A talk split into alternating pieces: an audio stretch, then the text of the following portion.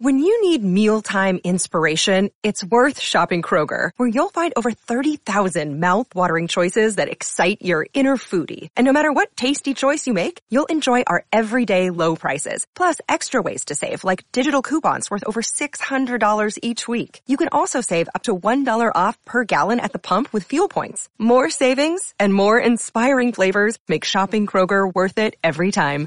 Kroger, fresh for everyone. Fuel restrictions apply. This episode of Bookmarked is brought to you by Libro FM. Get two books for the price of one with your first month of membership using the code BOOKSTACKED. Again, use promo code BOOKSTACKED when you start your membership at Libro.fm. Or check the show notes for a quick link to get started. Offer only valid for new members in the US and Canada.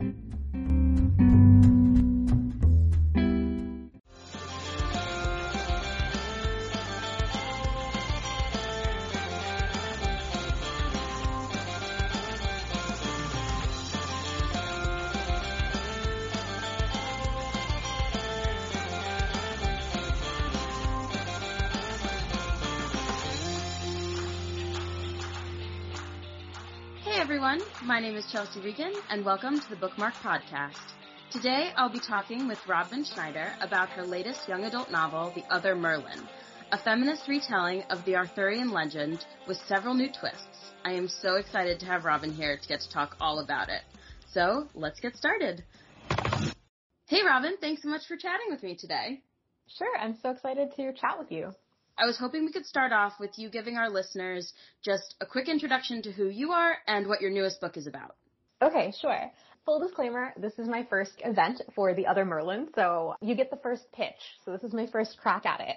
So I am a best-selling young adult author of contemporary novels mostly. I wrote The Beginning of Everything, Extraordinary Means, You Don't Live Here, and Invisible Ghosts. And this is my first foray into writing YA fantasy. So The Other Merlin is, as you said, a feminist retelling of King Arthur with a couple of twists.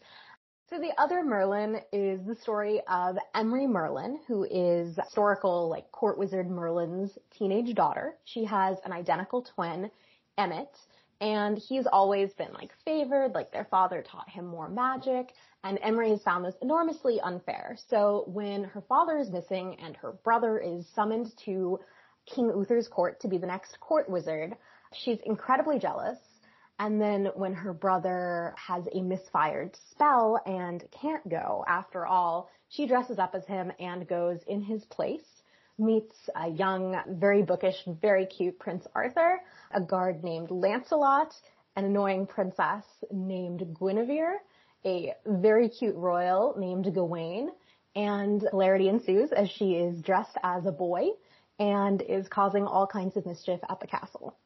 No, that's perfect. And I love having authors where this is one of the first times they're talking about their books because I always feel like it brings up stuff and they find stuff and they're like, I hadn't thought about that before. So it's perfect. You mentioned in that too that this is your first fantasy novel.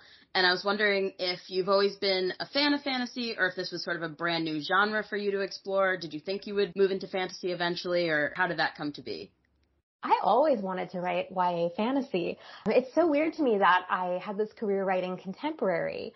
When I was 13, my parents gave me the Harry Potter series to read and I read the first three books in like two days and decided that I wanted to become an author and that I wanted to write fantasy. From there, I wrote a lot of practice novels as a teenager that are just like terrible, essentially fan fiction. So the first two full books that I wrote were middle grade fantasy. And then I wound up writing YA contemporary.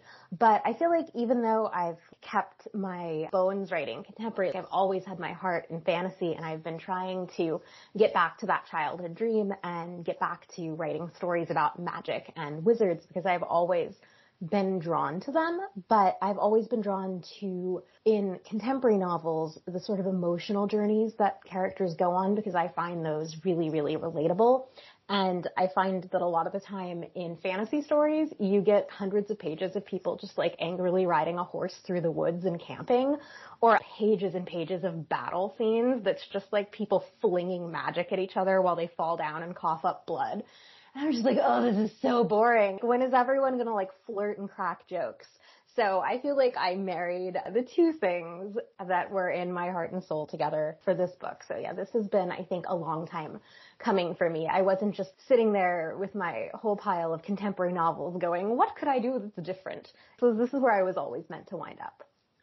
That's awesome. And I will say that was something about your book that definitely really struck me was the lack of those really long, like, and now they're throwing magic at each, what is happening? Or like, the never ending camping scenes where it's just like, we get it. You're on a long journey. Can we speed the process up?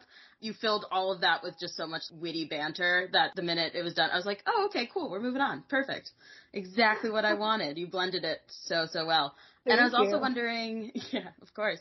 Along with the fantasy element, I think Arthurian legends, specifically stories about King Arthur, come and go a lot. They're a very popular mythology, but we at Bookmarked and Bookstacked actually just recently read Tracy Deonn's Legendborn for our book club, which is another King Arthur. I was wondering what inspired you to take on this specific mythology and put the spin on it that you did.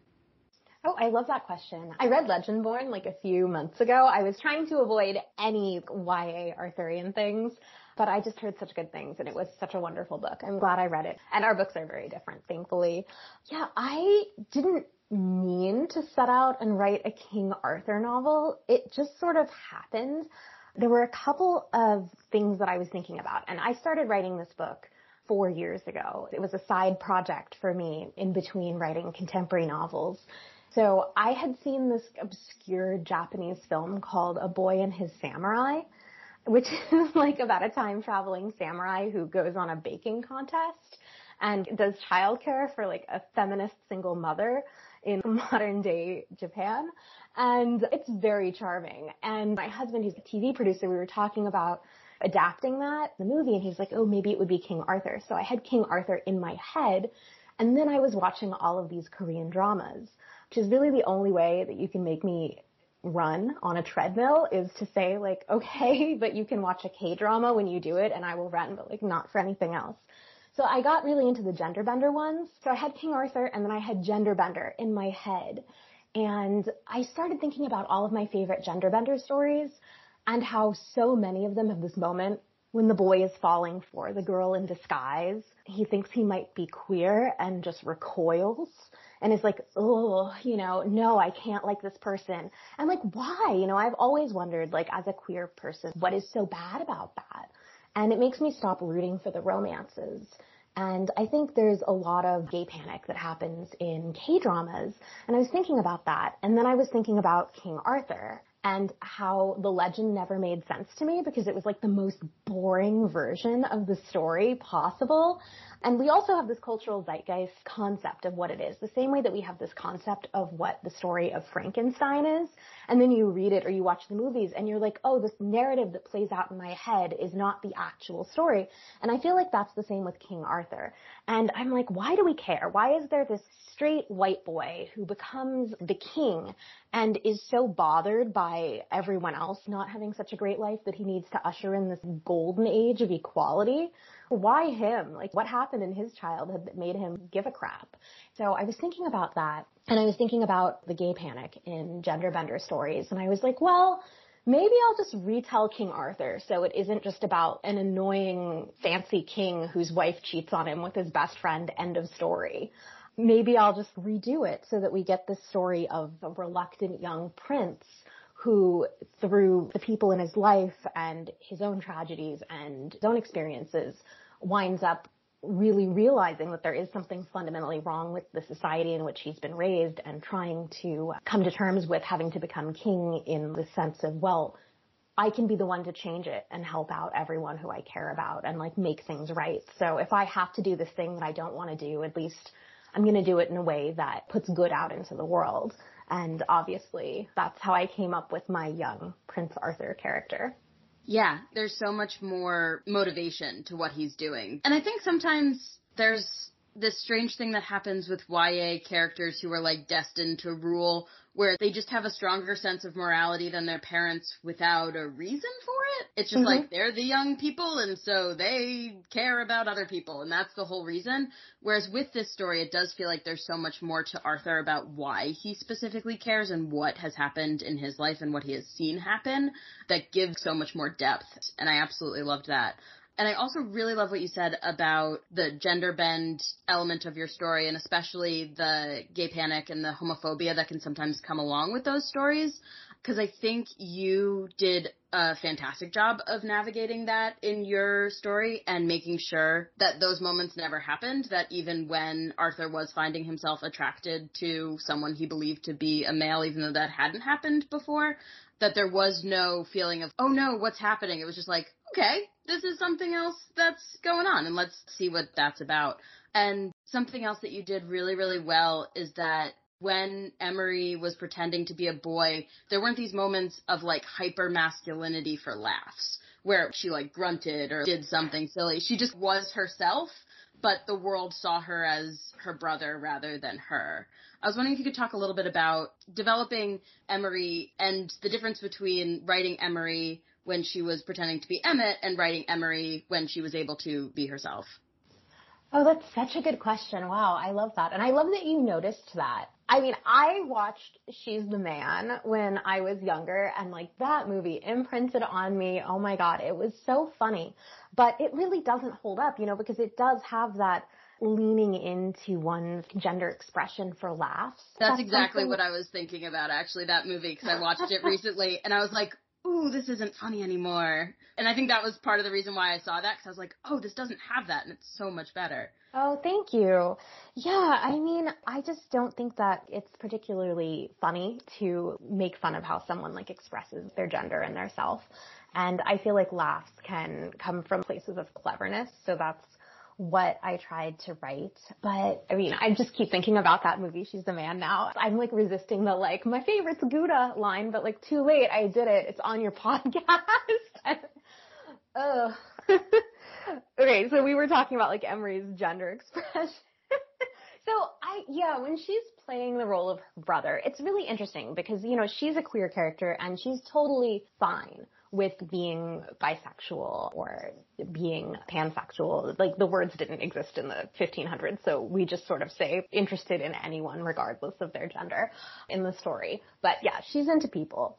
And I think she's always just felt really comfortable with that. And I wanted to write a society where that was the case. I think I recently saw Netflix's Bridgerton series and I'm not gonna lie, it broke my heart a little bit because I was so excited for the adaptation. And you know, the books aren't particularly diverse, but the series adaptation is so wonderfully diverse. But then there's, you know, the moment where I think it's Benedict gets really into art and painting and falls into this queer culture that's going on and they have to hide and it's shameful. And I'm like, really? You can be any race, but you still can't be queer? What a bummer.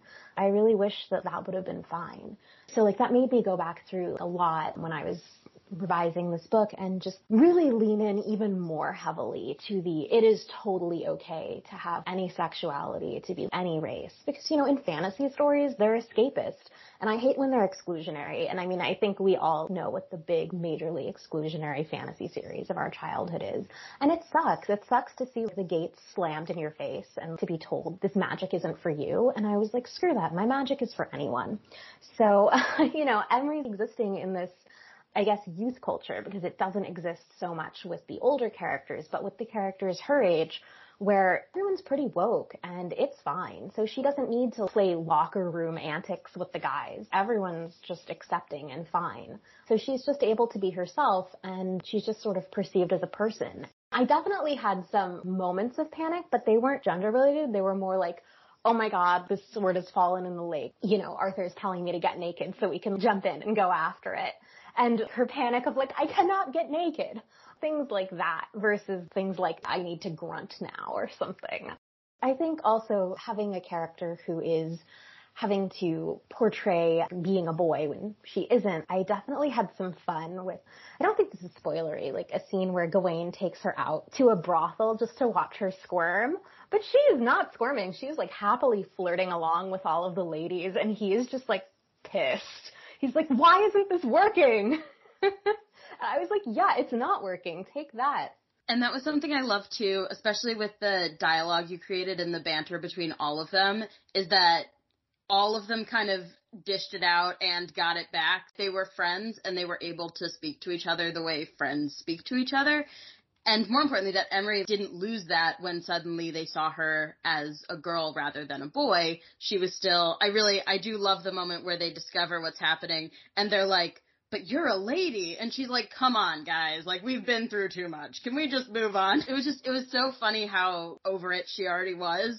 I just loved the dialogue in general and the banter that all these characters had with each other. Do you think that was something that came out of writing contemporary novels first and then sort of implanting that in this more traditional setting? Or was that something you knew you wanted? Like, I'm changing Arthur legend for the better and this is one of the ways that's happening. Oh, I think I don't do it on purpose. I've been accused a lot of the time, like when I used to make YouTube videos, saying, wow, you write the way you talk. Um, and I think that's very true. Like I definitely wanted the characters to have a lot of contemporary modern banter and to use both modern slang and historical slang and their own made up slang that is not historical. Like my poor copy editor almost lost her mind. She's like, so there's like seven languages in this and like half the stuff's historically accurate and half of it isn't. And I'm like, yeah, go nuts. I always write with a humorous tone, right? There's like the John Green quote, right? You have a choice in how you're going to tell sad stories. I always gear toward humor. Even if there's a scene where someone is dying, I'm like, oh, there needs to be good jokes. You need to be laughing right now in the face of death. I try and picture my readers and a lot of the time I'm like, oh, I don't want to make you cry uncontrollably on your beach vacation tears are great. I love tears, don't get me wrong, but like a couple of chuckles along the way, you know, I'll toss those in. But yeah, I think it's just sort of how I write. I didn't realize that I wrote comedy until people started describing this as comedy because my other books are just so sort of sad and heavy in a way that like a light-hearted tone to the dialogue doesn't change the fact that they're about teenagers dealing with death. So I think in this one they're just, you know, teenagers dealing with magic swords, so it's fine. Yeah, and there are serious stakes to the story. Obviously, with King Arthur stories, there's always serious stakes of like the fate of the world. But you are laughing along the way. And I think that's so important for any genre. I get frustrated with books where I'm like, just because this is whatever doesn't mean there can't be jokes along the way. Like, doesn't mean I can't be laughing because there are always jokes in life. And I think yeah. you've, you've captured that really, really well here. I also wanted to talk a little bit about there's a wonderful passage in your book where Emery kind of explains her, like you said, bisexuality, though that's not really the word she uses because they didn't have that language, but her attraction to everybody, sort of regardless of gender. And I was wondering if you could talk just a little bit about what inspired you to include that element as part of your story, especially in a traditional fantasy setting. Oh, I'm so glad you like that. So I'm bisexual and I never saw characters like me in fantasy stories. And I just was just like, you know what? We have enough boys who save the world and, you know, girls who just fall in love with hot princes.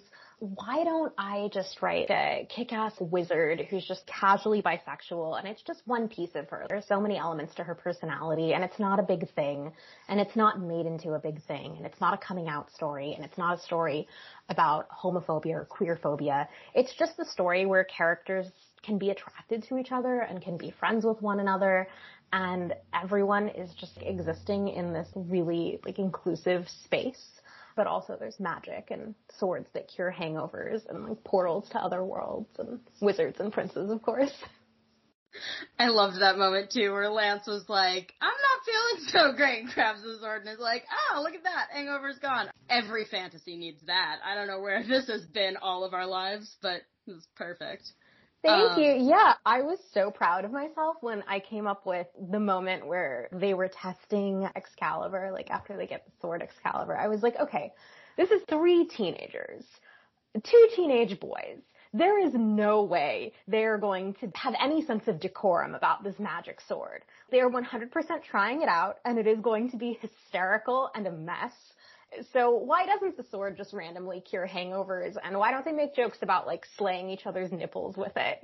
I had so much fun writing that. I was writing it in a very silent 17th century library in France, and I just had to bite my tongue because I really would have been on the floor laughing. It's probably like one of my favorite scenes. I don't know why magical objects are taken so seriously. I feel like they should all have secret weird superpowers to them that you can unlock. Yeah, it's a tragedy that none of the objects from my favorite high fantasy series typically could cure hangovers, really. It's very useful. No one thought to give that a go, but when you have three teenagers with a magical sword, they're like, let's get some real usefulness out of this thing. Seriously, how often do you use a magic sword that slays your enemies in battle versus the sword you're wearing is going to make it so that you can party all night and then still be chill in the morning when your tutors need you to like learn Latin. That should be the real purpose of all of these items. I don't know why it's not. Something else I wanted to talk to you about too, as we're talking about teenagers, I think you did a really good job in your book of developing the more adult characters, the king and some of the other courtiers. Sometimes I feel like in YA stories, especially YA stories where there's a king and a prince, and the prince doesn't necessarily agree with the king, and the king is getting old, so it's like, eh, when he leaves us, we'll finally get the way we want the adults can become this stonewall opponent where it's just like we have to get through them, we have to wait until they're gone until we can have what we want. But your characters have their own motives and desires that help us understand what's actually going on. You have these moments where they're definitely opponents and they're obstacles to what the teenagers are trying to do, but you also have these moments where these sort of softer moments where they show that they do care about their kids and they do have emotions and desires that the kids maybe didn't expect or didn't know about where they accept them for who they are. They're just also trying to run the country. And so I was wondering if you could talk just a little bit about how you developed these adult characters in your story because I think you did such a good job with it. Oh, thank you. I feel like I never really had much agency or story to a lot of the adult characters in my contemporary YA because like they're just mom and dad and as much as you can put in the relationship that they have with their kids, it's not really relevant to first person YA narratives to go into too much depth with the parents or with other adults, or at least it wasn't in my stories. And so I always was like, oh, I really, I really want to find a way to bring those stories in. I know that in my favorite CW series, there's always a red plot and a blue plot. I wouldn't call it like an A plot and a B plot because I think sometimes they would have equal weight within the story. So you just color code as opposed to like assigning letters, but shows like Gossip Girl or The OC or Gilmore Girls, there was always a story amongst the adults who all were like of one generation and knew each other. And then there was a story amongst the teenagers and there was a meeting ground of those stories within the narrative that made both of them sort of tie together, even if they weren't really about the same thing. They were like traveling along the same path. And I feel like I always loved how these TV shows managed to do that. And I was like, oh, I wonder, I wonder if I can manage to do that in this, especially because I really, really want this to be adapted into a TV series. I'm not going to lie. So, you know, let's make it easy for Hollywood. But also, yeah, I, I think in a kingdom like Camelot, where we're talking about these adults who make the policy and create the culture, and you have these teenagers who are really frustrated by what that culture is and like its limitations, you need to understand where the older characters are coming from and why they might agree with something but not find a way to like enact it. Yeah, definitely. I love that. And oh, definitely rooting for this to be a TV show. That would be incredible. So cool but yeah, there definitely is a bit more room in fantasy novels because of the more global elements happening to give those parents a little bit of room. And, and I really like how you did that in your story. I feel like this is all just becoming like all the things I like about Emery, but she's amazing, so it's fine. Poor Arthur, he's so offended. He's like, I'll just go in the library, guys. It's fine. Just ignore me. He always gets all the attention. He doesn't need any more attention. He's fine. He's happy in the library. It's fine. He really is speaking of libraries and learning, so Emery has a lot of natural magical ability, but the story is also about the power and importance of learning and growing into your powers. And you've got a little bit of like a magic school vibe. It's sort of a subtle theme, but I think it's a really important one about even if something, you're not 100% perfect at something right away, practice and learning really does make a difference. And I think that's so important, especially in stories about magic or chosen ones or things like that, that nothing happens without some sort of work or some sort of continual effort to learn. And I was wondering if that was something you were conscious of as you were plotting the book or if it just kind of came naturally with telling the story. I was definitely conscious of it. I love that you picked up on the magic school vibes. I am such trash for dark academia. Like you have no idea how many times I read The Secret History when I was in college. I carried a copy around in my bag for three years straight until the cover disintegrated. So I am always a fan of any stories that have school elements, especially castles and like old libraries and towers and learning as well. I think it's really disappointing in a way when you come to stories that are set in fantasy worlds where the characters don't have to apply themselves to be good at anything while you're sitting here copying down your like French verb conjugations. It just feels like they're not really so relatable. But for me, I wanted Emery to be someone who needed to have a bit of a reckoning with her natural ability versus how hard she needed to work to become the wizard that she needed to be back home, you know, in her small village and she's doing special effects for the theater, you know, she was great. She could conjure illusions. That was all she needed to be. But choosing to step into this role and to, you know, want to be a court wizard and defend the kingdom, she needed to be more. And she knew that her work ethic and her ability. Like I loved writing that. And I'm just such a nerd for this stuff. All of the herbs and the historical remedies are accurate actually. like they really did prescribe people like for hangovers to drink eel juice with cabbage. That was like what the royal physicians would prescribe. Oh, that's terrible. So yeah, I mean, I just really wanted to write characters who connected over a shared love of learning and respect of knowledge. You so rarely see that in fantasy. You usually see somebody who's 18 and like really buff and is the world's best swordsman, just apparently. They run around with their shirt off all the time training and everyone's like, oh wow, you know, they're so great. Like they don't need to learn anything else. Or, you know, they're so magical. They just need to like learn one trick and then they can just do any spells. And I hate that. I like seeing characters lean into their potential and work for it. I think that's something that we should aspire to. I think a lot of the time, even just as a young writer, I was really not good enough and I had to work for it. Like I relate to Emery where I'm like, well, I had a natural talent and ability, but I really needed to work on that to be able to write professionally. And, you know, whatever it is that readers want to do, hopefully it's relatable even though it's magic. Yeah, and I think it's so important to remember that natural talent and work ethic are not mutually exclusive. It's not like you're either really talented and don't have to try, or you have to kill yourself trying to reach unreachable potential of someone who can just like do it literally magically without having to think about it. And I love that your story doesn't have that. Everyone sort of works for for what they want. Even Arthur decides that he should know how to. Arthur decides he should know how to use a sword, which I think is like no kidding, Arthur, but fine. And so he decides to start working with the guard. Like all these little moments that are just so wonderful seeing the characters build and learn. I think especially sometimes in fantasy you get that problem of so much is put on kids' shoulders so quickly that they don't even have time. They just have to go with what they know how to do because they don't have time mm-hmm. to learn. Whereas you've really given your characters some real time to, to grow into themselves and Thank and you. I love that. Yeah, I want to um, spare them. They don't need to like find a magic sword and have 48 hours before they need to go into battle with the most powerful magician that ever lived, you know, and they're like a teenager and they've just found this sword and they're just like, what's going on? For me, those books, I'm just like, oh, here we go. Here's a 200 page battle scene. But for this one, yeah, I, I'm so glad you brought up Arthur working with the guard. That was my favorite thing where he like humbles himself and everyone is like, you are the Prince of Camelot. And he's like, I am really crappy at fighting guys. I'm gonna run laps with the castle guard until I fix this. And his friends are like, yes, smart move. I just thought that was so cute. I loved writing all of those scenes and the guard play a bigger part in book two, spoiler. No, that's awesome. This is not the only book in the series, thank goodness. if this was the end after the podcast, I'd be like, so what else happens? Like, tell me more. So is there sort of a plan right now for how many books we might get? Do you know, do you have it sort of figured out in your head? Or is there something sort of more formal about how many books we might get in the series? Uh, right now, it's going to be a trilogy. There are going to be three. I'm almost done with the second one. Like, I'm really, really close to being done, and I'm writing Act Three right now. It's all in like pieces in Scrivener with so many notes on the side. It's, oh god, my drafting process is a mess. So I'm hoping there are going to be three.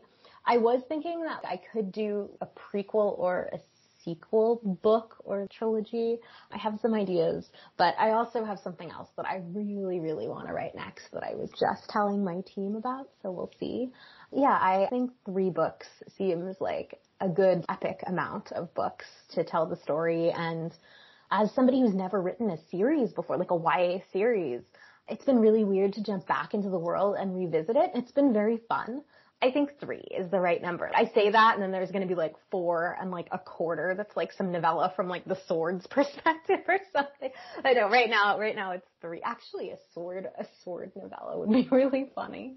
I was going to say, um, can that be a real thing? Cause that sounds awesome. That, maybe that's going to be like the pre-order incentive for book two is like pre-order book two and get a, get a short story from the point of view of all the magic swords like, oh, another hangover. What are we doing? Guys, calm down. This is so boring. Stop poking each other. Stop it. Go to battle. It would be incredible. That definitely needs to be a thing now. So that's sure something to look forward to. And actually, my last question that I wanted to ask you, because I was really interested, I was reading your acknowledgments at the end of the book, and I saw that you wrote that this book was actually written as a product or during the pandemic. And I was really curious as like you as a writer, how that might have either affected the story or maybe changed anything or if you felt it had any consequence to what you were writing at all. I think it did. And just now, like looking back on it, I'm like, oh wow, now I see exactly why it's such cheerful, lighthearted read. Because when I was writing it, I needed to be writing something fun and cheerful. I needed the doom and gloom gone.